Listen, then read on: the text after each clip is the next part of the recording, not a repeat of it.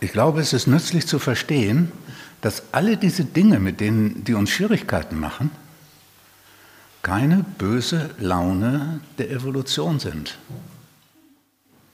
sondern die Ursache für unsere menschliche Entwicklung. Man musste sich vom augenblicklichen Empfinden lösen können, wenn man die Strapazen auf sich nehmen wollte, drei Monate lang eine Brücke zu bauen. Wenn man sich von dem Empfinden nicht hätte lösen können, wäre das nicht machbar. Man stellt beiseite zugunsten eines Planes, für den man sich entschieden hat.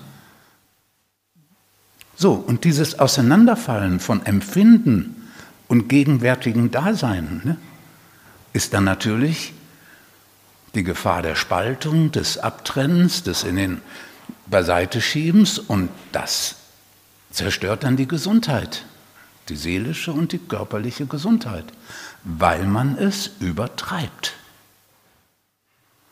Das ist jetzt flapsig ausgedrückt. Genauer, weil man es für den inneren Prozess anwendet, für die Gefühle anwendet wo es nur bei der Gestaltung der äußeren Welt sinnvoll ist.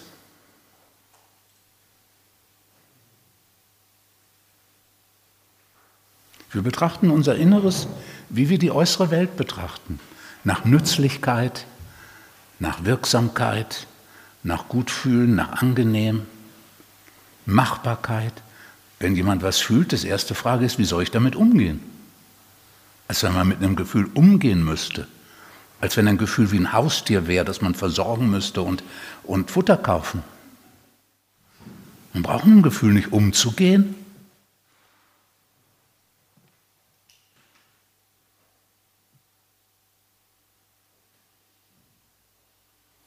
Es ist viel einfacher.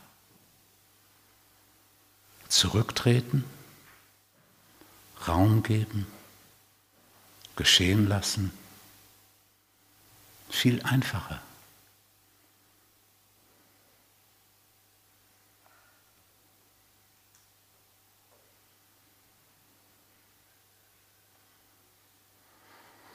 Es ist nur so hartnäckig, weil das Alte zur Gewohnheit geworden ist. Automatismen zu sein scheinen.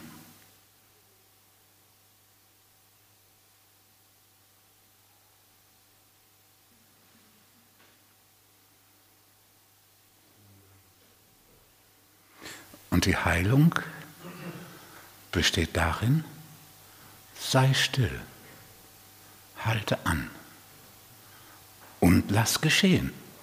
Egal wie viel Aufruhr, egal wie viel Sturm, egal wie viel sonst was.